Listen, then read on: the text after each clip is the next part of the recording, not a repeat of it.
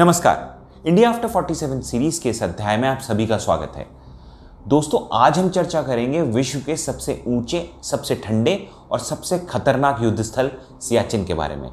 हम ये जानने की कोशिश करेंगे कि आखिर भारत ने क्यों सियाचिन पर कब्जा किया। हम ये भी जानने की कोशिश करेंगे कि कैसे भारत ने सियाचिन पर कब्जा किया और क्या ये वाकई कब्जा था? या भारत ने अपनी हक की ज़मीन पर अपनी सेना भेजी थी बस? हम उन महानायकों की भी बात करेंगे, जिन्होंने सियाचिन को भारत में मिलाने के लिए भारत की बहुत मदद की। तो दोस्तों, कहानी शुरू होती है 1977 से 1977 में कुमाऊं रेजिमेंट के एक कर्नल कर्नल नरेंद्र कुमार, जिन्हें प्यार से कर्नल बुल कुमार भी कहा जाता था, क्योंकि उन्होंने एक चैलेंज बॉक्सिंग मैच में अपने से लंबे एक कैडेट को एक बुल की तरह फाइट करके हरा दिया था। तब से उन्हें प्यार से कर्नल बुल कुमार कहा जाता था। कर्नल बुल कुमार एक पर्वतारोहक थे, जो काफ़ी पीक्स पर चढ़ाई कर चुके थे, जैसे माउंट एवरेस्ट कंचनजंगा नंदा देवी उन्हें लॉस एंजलिस में लॉस एंजलिस जो ओलंपिक हुए थे, उसमें गोल्ड मेडल भी दिया गया था स्पेशल मेंशन करके, क्योंकि उन्होंने कंचनजंगा सिक्किम के रास्ते चढ़ाई कर दी थी उसमें। और सफल भी रहे थे। इसलिए दिया गया गोल्ड मेडल क्योंकि 45 साल से बहुत सारे लोग लगे हुए थे इसको करने में, पर कर नहीं पा रहे थे। तो दोस्तों, उनके पास 1977 में एक जर्मन कंटिजेंट आया, जिनके साथ वो पहले किसी एक्सपेडिशन में जा चुके थे। इस बार जो एक्सपेडिशन वो लेके आए थे, या इस बार जो नया एडवेंचर था, उसके तहत उनके पास एक मैप था यूएस मैप था, जिनमें उन्होंने कहा कि आपको पता है कि नुब्रा नदी है और काराकोरम रेंज में नुब्रा वैली के पास हमें ये एक्सपेडिशन करना है और वहाँ पे उन्होंने सियाचिन जो था, वो पाकिस्तान के अंदर दिखा रखा था। उन्होंने ये भी कहा कि हाँ ये जो सियाचिन है, यहाँ पर भी रोकथाम नहीं है, आवाजाही लगी रहती है, भले ही पाकिस्तान के एरिया में आता है। अब ये सुनते ही कर्नल बुल कुमार का दिमाग खनका कि आखिर ये मैप में सियाचिन पाकिस्तान में कैसे दिखा रहे हैं? उन्होंने जर्मन कंटिजेंट से जर्मन लोगों से वो मैप मांगा तो उन्होंने मना कर दिया। फिर उन्होंने वो मैप खरीदा और मैप ले गए, वो सीधे गए director general military operations general Chibber के पास डीजीएमओ जो थे, दिल्ली में। उनके पास गए, उन्होंने कहा, मुझे बहुत महत्वपूर्ण बात करनी है आपसे, कुछ समय चाहिए अब जनरल छिब्बर उस समय बहुत ज़्यादा व्यस्त थे तो उन्होंने अपने सबॉर्डिनेट ब्रिगेडियर मेहता को कहा कि ब्रिगेडियर मेहता, ज़रा कर्नल बुल कुमार की बात सुनिएगा, ये मेरे दोस्त हैं, और इनको चाय पिलाइए और बात सुनिए इनकी, क्या प्रॉब्लम है इनकी. ब्रिगेडियर मेहता और कर्नल बुल कुमार बैठे, और जब ब्रिगेडियर मेहता ने मैप देखा तो उनके होश उड़ गए, उन्होंने कहा, ये कैसे हो सकता है? सियाचिन पाकिस्तान में कैसे है? और वो भी यूएस मैप में? उन दोनों ने सारी ट्रीटीज निकाली। 1948 के बाद जो पहली जो लड़ाई हुई थी भारत और पाकिस्तान के बीच, उसके बाद जो ट्रीटी हुई थी वो निकाली। उसमें कहीं ऐसा नहीं लिखा हुआ था। 1966 में जो पैंसठ की जंग के बाद ताशकन समझौता हुआ था, उसमें ऐसा कुछ नहीं लिखा हुआ था। और 1972 में जो इकहत्तर की लड़ाई के बाद जो समझौता हुआ था 1972 में शिमला समझौता, उसमें भी ऐसा कुछ नहीं लिखा हुआ था। जो कुछ भी लिखा हुआ था, बस वो point N J nine eight four two तक लिखा हुआ था कि यहाँ तक LOC है। इसके ऊपर कुछ नहीं बताया था। यही कहा गया था, इसके नॉर्थ भारत का हिस्सा है, पर लिखा कुछ नहीं था। भारत को तो पता है, वो था, वो हमारा हिस्सा है, मगर पाकिस्तान ने इसका फ़ायदा उठाते हुए हर जगह मैप में दिखा दिया था कि सियाचिन जो है, वो पाकिस्तान का हिस्सा है। तो दोस्तों ये इन्होंने, उन्होंने इसलिए किया था क्योंकि अगर हम देखें तो भारत दोनों तरफ़ से अपने दुश्मनों से घिरा हुआ है। एक तरफ़ पाकिस्तान है और एक तरफ़ चीन। पाकिस्तान का जो पीओके का एरिया है और अक्साई चीन जो चीन का है, वो अगर मिल सकते हैं तो सिर्फ़ उनको जो तोड़ रहा है वो है सियाचिन ग्लेशियर। अगर वो सियाचिन ग्लेशियर पे भी पाकिस्तान का कब्जा हो जाता तो वो पूरा एरिया दुश्मनों के कंट्रोल में था। यहाँ से पाकिस्तान और चीन और दोनों आपस में मिल भी रहे थे। तो वो साझा तरीके से भारत को बहुत ज़्यादा नुकसान पहुँचा सकते थे। जो वो इंट्रूजन कश्मीर से करवा रहे हैं, वो इधर से लद्दाख से भी करवा सकते थे। पूरी लद्दाख रीजन पे, नूबरा रीजन पे पाकिस्तान का ही दबदबा होता। और वो अपनी मनमानी कर सकते थे, क्योंकि चीन का भी पूरा सपोर्ट होता। है इसलिए इसलिए भारत के लिए भी ये बहुत ज़्यादा महत्वपूर्ण था। सियाचिन ग्लेशियर। खैर, जब उन्होंने देखा कि ऐसा कुछ नहीं यहाँ पे लिखा गया है, ब्रिगेडियर मेहता और कर्नल बुल कुमार ने तो सीधे जनरल छिब्बर के पास गए। उन्होंने जनरल छिब्बर को बताया, जनरल छिब्बर के होश उड़ गए। उन्होंने सारा काम रोक दिया और वार्तालाप होने लगी। ये निर्णय लिया गया कि कर्नल बुल कुमार जो उस समय Himalayan altitude warfare school Srinagar के कमांडेंट थे, वो अपनी एक टीम बनाएँगे और जल्द से जल्द सियाचिन का रुख करेंगे और जानकारी लेके आएँगे आखिर वहाँ स्थिति क्या है सिचुएशन क्या है? तो उन्होंने अपनी टीम बनाई, उनके अपने ट्रेनी स्टूडेंट्स ट्रेनर्स जितने भी थे, उनकी टीम बनाई, राशन और जितने भी इक्विपमेंट्स थे वो इकट्ठे किए और 1978 में, अक्टूबर में वो सियाचिन की तरफ़ चल पड़े। और सियाचिन में जाते हुए बर्फीले तूफ़ान आए, बहुत सारी चीज़ें आई खतर, खतरा भी बहुत हुआ, जानो माल का नुकसान होते होते बचा कई बार, मगर वो, उन्होंने सोचा था कि तेराम कांगड़ी टू पीक पे जाएँगे और वहाँ तक वो पहुँच गए। वहाँ जाके उन्होंने देखा कि उस पॉइंट पे झंडा लहराने के बाद कोई भी देश, रशिया, अफ़गानिस्तान, चीन, पाकिस्तान, डेढ़ सौ किलोमीटर से ज़्यादा दूर नहीं उन्होंने तब समझा कि कितना महत्वपूर्ण है ये। और जाते हुए उन्हें टीन और कैन भी मिले जिससे ये स्पष्ट हो गया था कि पाकिस्तान वहाँ पे ट्रैक करवा रहा था कंटिजेंट ला रहा था फॉरेन इससे दो पर्पज सॉल्व हो रहे थे पाकिस्तान के। एक तो उन्हें पैसा मिल रहा था जिनकी उन्हें हमेशा से ज़रूरत थी। दूसरा, पूरे विश्व में ये संदेश जा रहा था कि पाकिस्तान का ही इलाका है सियाचिन, और वही करवाते हैं यहाँ पे ट्रैक और कंटिजेंट को वही ले जाते हैं एक्सपीडिशन के लिए। तो जब लॉर्ड के कर्नल बुल आए तो उन्होंने बताया कि देखिए, एक परमानेंट पोस्ट रख लीजिए वहाँ पे, और जिससे कि निगरानी होगी और ये भी पता लगेगा कि गर्मियों में पाकिस्तान इंट्रूजन ना कर जाए वहाँ पे। दूसरा, एक और ऐसा एक्सपीडिशन करना पड़ेगा क्योंकि अभी इंदिरा कोल एक पीक है और सिया कांगड़ी, वहाँ पे जाना भी बहुत ज़रूरी है। तो क्या हुआ कि जनरल छिब्बर ने अर्जी भेजी सरकार को और अर्जी का इंतज़ार करने लगे जनरल छिब्बर भी और कर्नल बुल कुमार भी कि अब जो सेकेंड एक्सपीडिशन है, जहाँ पे और भी इंफॉर्मेशन आ सकती है सियाचिन के बारे में, उसका अप्रूवल मिले, उसकी सहमति मिले तो वो आगे जाए। अठहत्तर से इक्यासी हो गया, कोई सहमति नहीं आई। इस बीच कर्नल बुल कुमार को भी अट्ठाईस साल हो गए थे सर्विस में।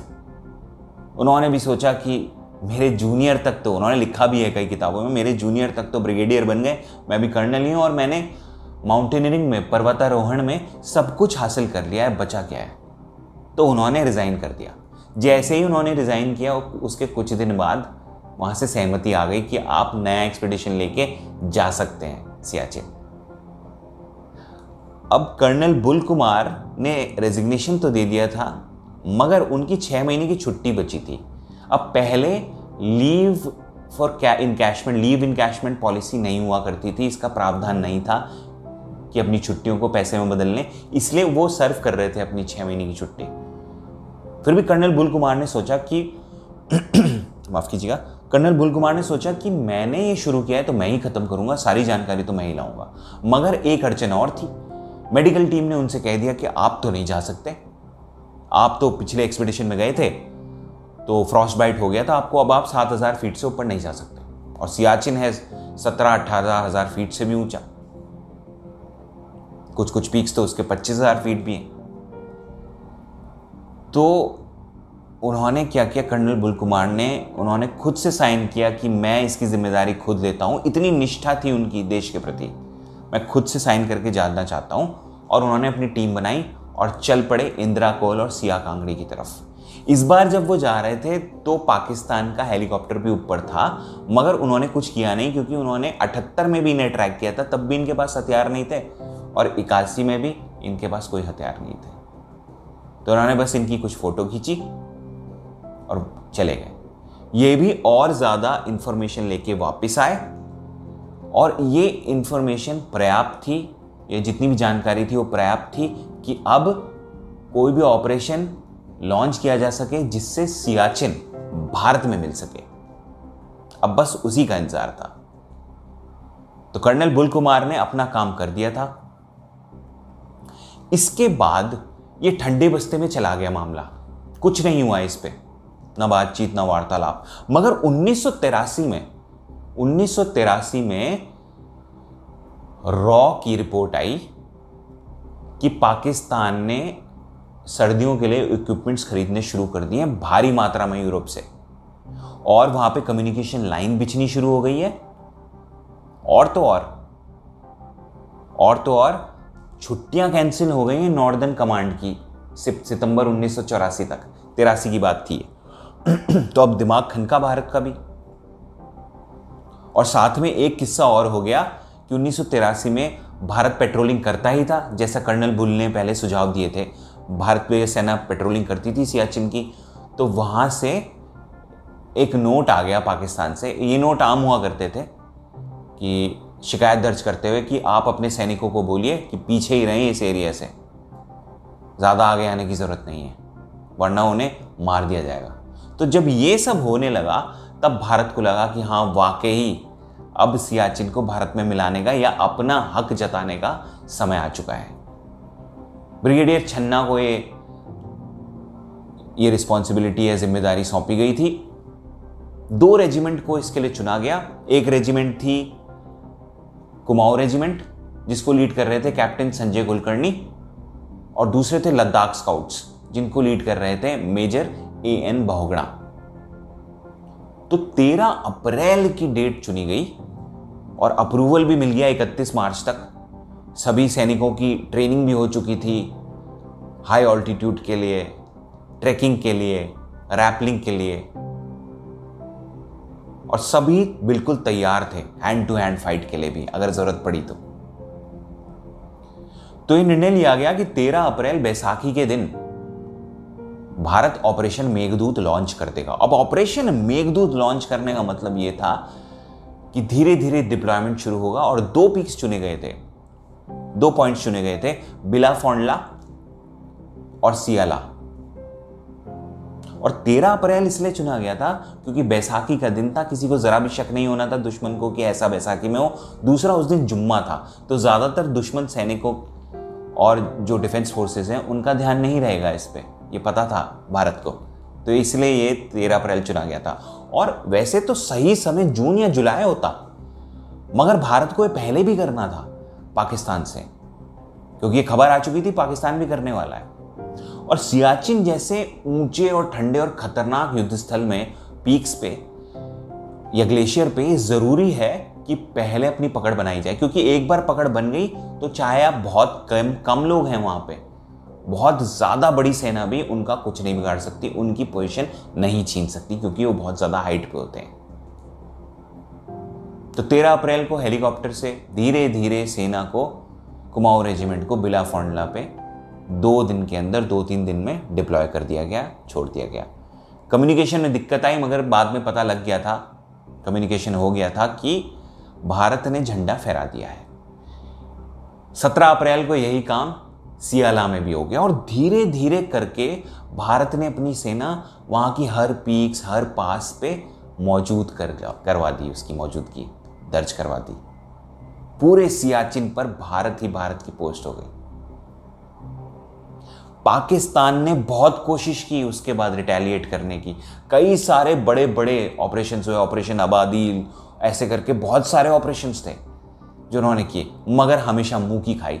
एक बहुत इंटरेस्टिंग फैक्ट ये है, बहुत दिलचस्प जानकारी ये है कि परवेज मुशर्रफ जो थे, वो स्पेशल सर्विस ग्रुप को हेड कर रहे थे, जो कि सियाचिन देख रहा था उसी दौरान। उन्होंने भी बहुत कोशिशें की उस दौरान कि सियाचिन को वापस ला सके, क्योंकि पाकिस्तान आज भी सियाचिन को एक करारा तमाचा मानता है, अपनी विफलता मानता है।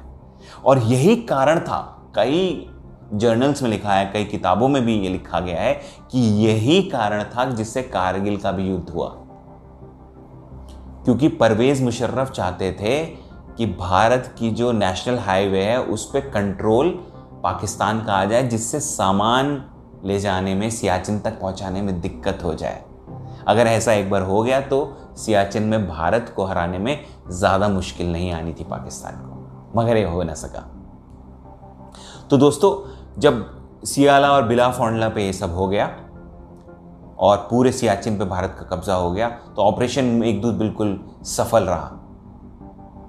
और इसका श्रेय इंदिरा गांधी को भी जाता है क्योंकि उन्होंने बहुत जल्द इसकी सहमति दे दी थी इस ऑपरेशन को करने के लिए, ऑपरेशन मेघदूत को। ऐसा ऐसा ही एक ऑपरेशन उन्नीस सौ सतासी में करना पड़ा, क्योंकि एक पोस्ट थी, कायद पोस्ट जो कायद आज़म मोहम्मद अली जिन्ना जो पाकिस्तान के हेड थे पहले, उनके नाम पर रखी गई थी। ये पोस्ट भारत की दो पोस्ट अमर पोस्ट और सोनम पोस्ट यहाँ से पूरी तरह दिखती थी। और जब भी कोई हेलीकॉप्टर सामान गिराने यहाँ पे आता था तो यहाँ से गोलियाँ बरसा के हेलीकॉप्टर गिरा देते थे और एक दो बार तो इन्होंने कई सैनिक भी मार दिए। तो हमने ये निर्णय लिया गया कि यहाँ पे ऑपरेशन होगा। तो राजीव पांडे के नेतृत्व में यहाँ ऑपरेशन हुआ और सात आठ लोगों की टीम बनाई गई। कायद पोस्ट पे पिचासी से नब्बे डिग्री की चढ़ाई थी। इस एंगल पे था वो। और इक्कीस हज़ार फीट से भी ऊपर था वो। बर्फ़ ही बर्फ़। तीन दिन बिना खाए पिए उन्होंने रस्सी बिछाई, रास्ता बनाया, मगर भाग्य उनके साथ नहीं था। एक पाकिस्तानी सैनिक ने नीचे देख लिया और गोलियाँ बरसा दी। राजीव पांडे और उनके एक जेसीओ जूनियर कमीशन ऑफिसर वहीं पे शहीद हो गए। तो दोस्तों, गुस्से से भर गई पूरी भारतीय सेना। पूरा प्रतिशोध लेने के मन में थे। और इसीलिए राजीव गांधी जो उस समय के प्राइम मिनिस्टर थे, उनसे सहमति अप्रूवल मांगा गया, जिसमें काफ़ी देर लग गई, मगर आखिरकार मिल गया। तो एक बड़ा ऑपरेशन करना था, इसलिए सहमति की ज़रूरत थी। बड़ा ऑपरेशन किया गया पूछा गया सबसे कि कौन कौन जाना चाहेगा, क्योंकि बहुत खतरनाक मिशन है हैंड टू हैंड फाइट भी करनी पड़ सकती है, हाथापाई भी हो जाएगी। तो भारतीय सेना देखिए, पूछा गया कि कौन कौन जाना चाहेगा तो सबने हाथ खड़, उठा लिए अपने, कि हम जाना चाहेंगे, हमें अपने साथी का बदला लेना है। खैर, पचास ही चुने गए, और अमर पोस्ट पे एयरफोर्स निगरानी रख रही थी। यहाँ पर इस चढ़ाई पे बड़ी मुश्किल से सारे लोग चढ़ के कायद पोस्ट पे पहुँचे। एक जेसीओ थे, बाना सिंह, जो बहुत फुर्तीले थे और उन्होंने जोश से ऊपर चढ़ के लोगों ने ग्रेनेड ऊपर फेंक फेंक के सीढ़ियाँ बना के, ग्रेनेड ऊपर ऊपर फेंक के बाना सिंह तक पहुँचा। बाना सिंह आगे गए और बाना सिंह ने ग्रेनेडों की बरसात कर दी उनकी पोस्ट पे, उनके बंकर पे, दुश्मनों के। कुछ सैनिक भाग गए, कुछ कूद गए और कुछ को हाथापाई और गोलियों से बाना सिंह ने मार दिया और बाकी सैनिकों ने मार दिया। इस वीरता के लिए बाना सिंह को परमवीर चक्र दिया गया और उस पोस्ट का नाम अब बाना पोस्ट है। जी हाँ दोस्तों, अब सियाचिन में ऐसा ही होता है कि जो भी इंसान या जो भी सैनिक या ऑफिसर बहुत अच्छा कार्य करता है, उसके नाम पे पोस्ट वो हो जाती है। तो दोस्तों, ये था ऑपरेशन मेघदूत और ऑपरेशन राजीव, जिसमें बाना सिंह को परमवीर चक्र मिला। और सियाचिन पूरी की पूरी तरह भारत में मिल गया। और हम ये जानते ही हैं कि कितना ज़रूरी है सियाचिन का भारत में होना। तो दोस्तों, एक बहुत महत्वपूर्ण बात थी कि पहले सियाचिन मुख्य पटल पर नहीं था। इसे इतनी तवज्जो नहीं दी जाती थी। छोटे से छोटा काम भी, जैसे जैकेट्स कुछ लेने हैं या स्नो स्कूटर लेना है, उसके लिए भी बाबुओं पे ब्यूरोक्रेट्स पे अर्जियाँ लगती थी। मगर सबसे बढ़िया काम किया डिफेंस मिनिस्टर जॉर्ज फर्नांडिस, जो अटल बिहारी वाजपेयी सरकार में डिफेंस मिनिस्टर थे। उन्होंने वो लेके आए पटल पर सियाचिन को और उन्होंने अपने बाबुओं को भी झाड़ लगाई कई बार कि आप जाके देखिए कि वो सियाचिन में कैसे रहते हैं। तब आपको समझ आएगा कि आप जो इतनी देरी करते हैं उनके अप्रूवल देने में सामान के लिए, वो आप नहीं करेंगे बिल्कुल। और धीरे धीरे सारा प्रोसेस सारी चीज़ें जल्द होने लगी। तो दोस्तों, ये थी दिलचस्प कहानी ऑपरेशन मेघदूत और ऑपरेशन राजीव की, जिसके तहत भारत ने सियाचिन को अपने मिला लिया, उस पर अपना हक जता लिया। और पाकिस्तान और चीन के जो मंसूबे थे एक साथ मिलने में उसको विफल कर दिया। Bana Singh, Sanjay Kulkarni, N Bahuguna colonel Bull Kumar और ऐसे ही बहुत सारे वीर जो अभी भी सियाचिन पर अपनी ड्यूटी निभा रहे हैं, उन सबको अखंड भारत का शत शत नमन। जय हिंद, जय भारत।